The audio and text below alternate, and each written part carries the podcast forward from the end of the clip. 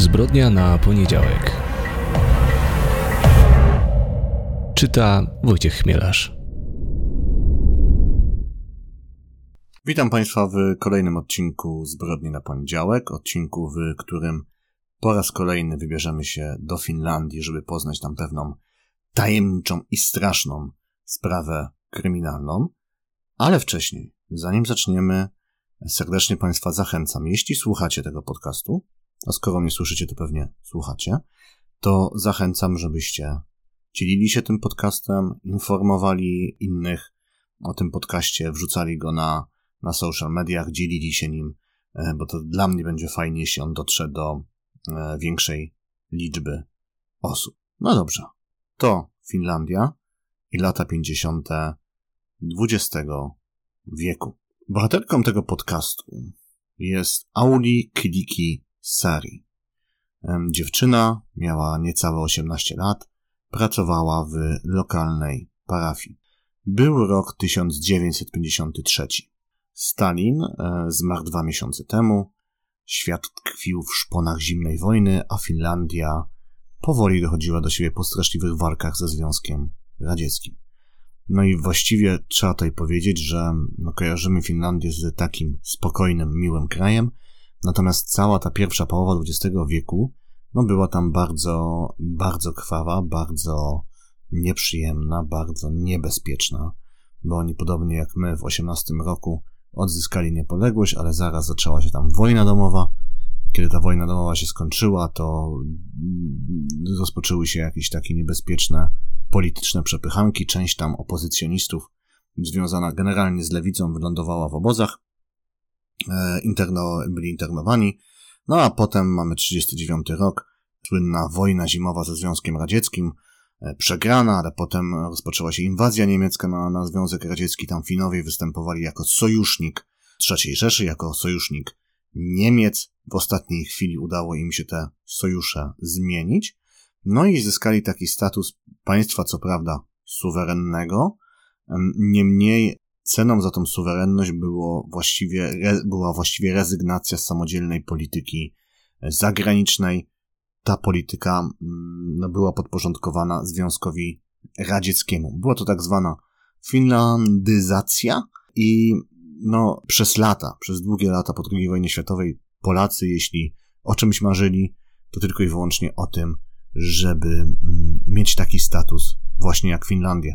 Opowiadam o tym Państwu nie dlatego, że to jest, um, że, że to jest, że nagle zmieniamy podcast na podcast polityczny, na podcast historyczny, ale chcę odmalować pewne, pewne tło. Maj 1953 roku, ledwo dwa miesiące wcześniej zmarł Józef Stalin. Mamy kraj e, Finlandia, e, z, z, który dochodzi do siebie, liże rany po, po naprawdę dziesięcioleciach wojen, e, e, konfliktów wewnętrznych, zewnętrznych, no i, i, i ten strach przed tym wielkim, groźnym sąsiadem. Kilikisari przyjechała do domu z parafii około południa w niedzielę po porannym nabożeństwie. E, miała tam jeszcze wrócić po południu na spotkanie dla młodych. No I tutaj cieszyła się, że zobaczy przyjaciół, ale też mówiąc szczerze, niespecjalnie chciało się jej jechać do kościoła, który znajdował się około 13 kilometrów do jej domu. Ona tam oczywiście jeździła na rowerze, nie miała samochodu, przypominam lata 50. E, nie chciała jechać, bo była zmęczona, ale był też jeszcze jeden powód. Obawiała się powrotu do domu późno. Poszła się zdrzemnąć, co miało być do niej niepodobnie, a kiedy się obudziła, prowadziła do porządku, no to stwierdziła, że jednak jedzie na to popołudniowe nabożeństwo i spotka się przy okazji z przyjaciółmi. Wracała po godzinie dziesiątej w nocy razem ze swoją przyjaciółką Maj, Maju Lil Hietela. I tutaj przepraszam, jeśli mylę te fińskie nazwiska i źle je odczytuję. Dziewczyny rozstały się na skrzyżowaniu niedaleko mleczarni około 10.30. Kuli Kiki pojechała na północ w kierunku swojej wioski. Do przejechania zostało jej zaledwie około 6 kilometrów. Niejaki Tiejaska, robotnik drogowy, który wracał z innego kościelnego spotkania, widział ją jeszcze około 10.40. O tej godzinie miała do przejechania zaledwie półtora kilometra. Nigdy nie dotarła do domu. Rodzice dziewczyny początkowo nie byli zaniepokojeni tym, że dziewczyna nie spała u siebie w pokoju. Ich córka często spędzała noc o swojej przyjaciółki. Zdenerwowali się dopiero wtedy, kiedy zadzwoniono do nich z parafii z pytaniem, dlaczego Kiliki nie pojawiła się w pracy. Takie zachowanie było niepodobne do bardzo odpowiedzialnej dziewczyny. Natychmiast zawiadomiono policję i rozpoczęto poszukiwania. Pierwsi świadkowie informowali o tym, że widzieli ślady walki na drodze prowadzącej do domu dziewczyny. Niestety w międzyczasie te wszystkie ślady zostały zadeptane. Pojawiły się też informacje o kremowym samochodzie, który widziano w okolicy. Był 18 maja 1953 roku. Śledztwo i poszukiwania były bardzo intensywne, natomiast policjanci nie zbliżyli się nawet o krok do rozwiązania tajemnicy zaginięcia dziewczyny. Do pierwszego ważnego odkrycia doszło dopiero ponad dwa miesiące później, czyli 22 lipca. Wtedy dwóch zbieraczy jagód znalazło oponę rowerową e, na bagnie, właśnie tam w okolicy, gdzie zbierali jagody. Sprowadzili na miejsce funkcjonariuszy, a oni wkrótce odnaleźli rower należący do Kilikiki. Był cały. Z opon spuszczono powietrze, żeby szybciej zatonął. Wcześniej co prawda przeszukiwano ten teren, ale w maju w bagnie było więcej wody. W lipcu ta woda opadła i dzięki temu właśnie udało się odnaleźć rower. Niemniej pojawiło się też podejrzenie, że ktoś podrzucił go w to miejsce już po dokonaniu pierwszego przeszukania. Podejrzenie, które jak przekonamy się później, jest mocno uzasadnione. W październiku zarządzono kolejne badanie terenu. 10 października znaleziono but, który należał do dziewczyny. Zawinięto go w chustę, którą nosiła Kiki, a w środku znajdowała się męska skarpeta. Na tej męskiej skarpecie odkryto ślady zębów. Uznano wobec tego, że posłużyła ona jako knebel. Dzień później, 11 października, zauważono coś dziwnego. Z bagna wystawał pionowo kij. Kiedy go wyciągnięto, wokół rozniósł się straszny smród zgnilizny. I tak właśnie odnaleziono ciało Kilikiki Sari. Jej głowa była owinięta jej własnym płaszczem. Była naga od pasa w dół. Zginęła z powodu uderzenia w głowę tępym przedmiotem. Miała połamane kości policzkowe i nos. Ponieważ y, od jej zaginięcia minęło tyle miesięcy, nie udało się ustalić, czy została seksualnie wykorzystana, ani czy broniła się przed śmiercią. Jej ciało zaczęło się rozkładać. Stwierdzono natomiast, że grób musiał wykopać ktoś, kto miał przeszkolenie saperskie. W tym terenie, w terenie bagiennym było po prostu ono wymagane, żeby, żeby ukryć ciało. Ciekawy był też kij, który, e, e, który naprowadził śledczych na, na ciało, ponieważ byli oni przekonani, że tego kija nie było w lipcu, kiedy po raz pierwszy przeszukiwali ten teren. Musiał się on pojawić później. Został on wbity w taki sposób, że przebił żołądek dziewczyny. Co więcej, biegli ustalili, że ten kij powstał z drzewa ściętego w sierpniu. Była to sosna, która nie rosła w okolicy, a jeden jego koniec został zaostrzony przez leworęczną osobę. Wszystko więc wskazuje na to, że ktokolwiek zabił dziewczynę, ktokolwiek ją ukrył, wrócił po miesiącu, po dwóch miesiącach, po trzech miesiącach na miejsce, gdzie zakopał ciało i zaznaczył to miejsce ściętym drzewem. Dlaczego to zrobił? Trudno wyjaśnić, nie jestem w stanie tego zrobić. Mam tutaj kilka hipotez, wśród których najbardziej sensowna wydaje mi się ta, że być może sprawca chciał, żeby ciało dziewczyny zostało odnalezione. Zostawił więc ślad, taki marker dla śledczych. Wkrótce odnaleziono drugi but dziewczyny, nigdy jednak nie natrafiono ani na jej zegarek, ani na czerwoną torebkę, ani na książkę do nabożeństwa. Pochowano ją 25 października, a w mszy żałobnej wzięło 25 tysięcy osób. Kto zamordował dziewczynę? Powstało kilka teorii na jej temat, ponieważ jest to jedna z najbardziej znanych i oczywiście najbardziej tajemniczych spraw kryminalnych w historii Finlandii. ustępuje słowom właściwie tylko przedstawianym ostatnio w poprzednim odcinku morderstwom z nad jeziora Bodą. Ale co ciekawe, i w sprawie morderstw nad Bodą, i w tej sprawie przewija się jedno i to samo nazwisko. To Hans Assmann. Był to Niemiec, który, no właśnie, bardzo tajemnicza postać, o której tak naprawdę niewiele wiemy. E, większość informacji na jej temat znamy z jej własnych ust mm, i trudno to wszystko zweryfikować, więc wszystko, co teraz powiem, trzeba wziąć w taki duży nawias. Ale sam Assmann twierdził, że podczas II wojny światowej był żołnierzem SS, był strażnikiem w obozie koncentracyjnym w Auschwitz i tam zakochał się w Żydówce.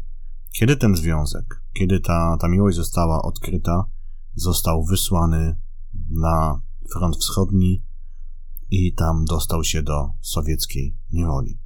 Wylądował w Łagrze i żeby się z niego wydostać, zgodził się pracować jako sowiecki szpieg.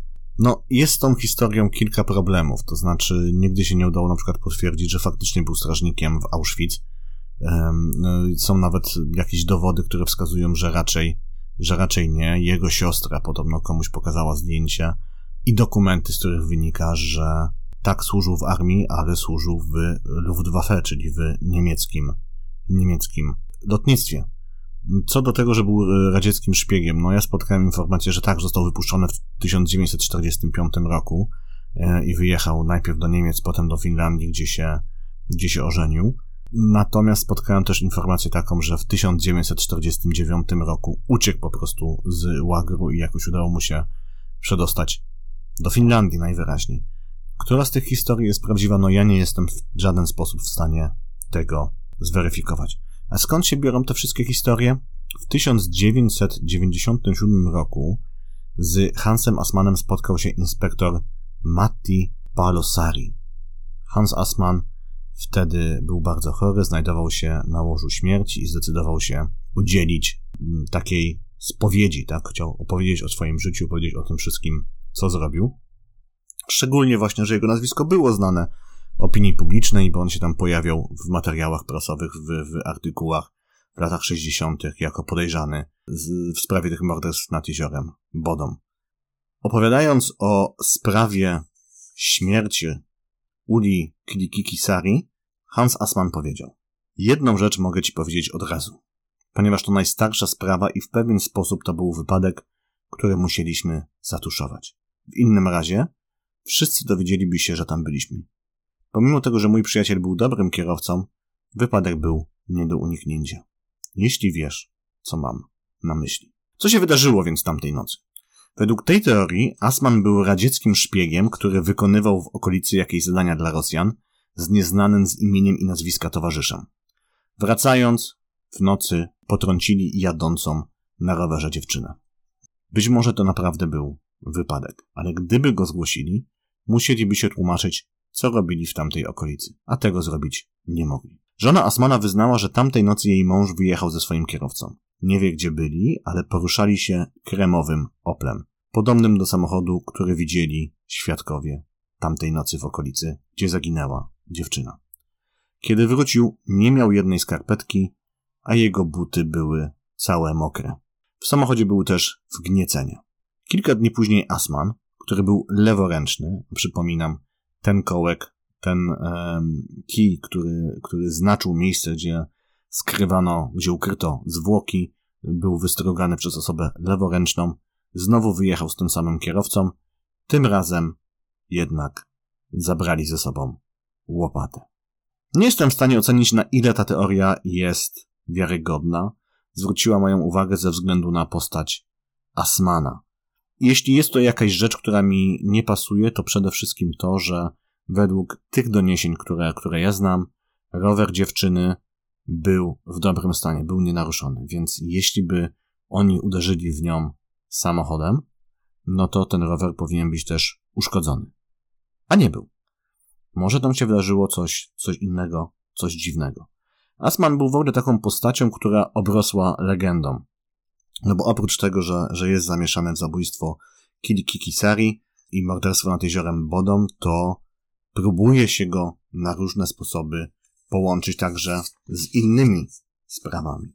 Na przykład z zaginięciem w 1959 roku dwóch dziewczyn, Aine Nysonen i Riti, Rity Pakanen, które wybrały się na wycieczkę pod namiot. Miały wrócić 3 sierpnia.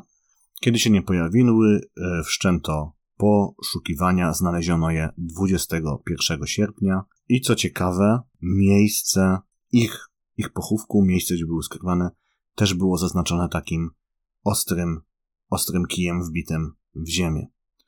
E, Rita została zabita za pomocą tępego obiektu, Aine została zadźgana. Zostały rozebrane, ale nie stwierdzono żadnych śladów gwałtu. O zabójstwo został oskarżony taki drobny, e, drobny złodziej Runar Holstrom. Został on aresztowany 6 listopada 1959 roku. No ale tutaj pojawia się problem. Runar Holstrom był praworęczny, podczas kiedy obie dziewczyny zostały uderzone, znaczy te ciosy zostały zadane przez kogoś leworęcznego, zostały zadane lewą ręką. Ronald Holstrom popełnił samobójstwo w celi przed ogłoszeniem werdyktu. Napisał w liście pożegnalnym tylko dwa słowa: Jestem niewinny. Co ciekawe, w okolicy, w momencie, kiedy popełniano zabójstwo, widziano dwóch Niemców, którzy kupowali mapę, a żona Asmana, przepytywana potem na, na, na ten temat, nie wiedziała, gdzie wtedy przebywał jej mąż. W 1960 roku Hans Asman wyjechał z Finlandii, czy albo 61, w każdym razie ciągnął się za nim taki nieprzyjemny smrodek, ponieważ był oskarżany o bicie swojej żony. Przeniósł się do, do Szwecji, zamieszkał blisko Sztokholmu. To nas prowadzi do kolejnej sprawy, czyli do zabójstwa małżeństwa Manusa i Jenny Stege House, którzy zostali zamordowani podczas biwaku w namiocie. Kiedy spali w środku nocy, zostali zaatakowani z zewnątrz, ktoś zaczął ich dźgać nożem, więc były to okoliczności bardzo, bardzo podobne do e, tych, e, w których zginęli zamordowani mm, nad jeziorem Bodą. Tam e, też ciekawa sprawa, nie ma takiego bezpośredniego powiązania z Asmanem, natomiast znowu, tam w okolicy widziano jakiegoś niemieckiego sportowca, który jeździł na rowerze, nie miał pieniędzy, nie miał kart kredytowych, nie potrafił wyjaśnić skąd tu się wziął, natomiast no, ponieważ nie udało się znaleźć żadnych takich twardych dowodów, które wiązałyby go z morderstwem, więc spuszczono go wolno. Z kolei z mm, namiotu małżeństwa zginął aparat, on został potem odnaleziony w jednym ze sklepów Lombardów e, w Sztokholmie.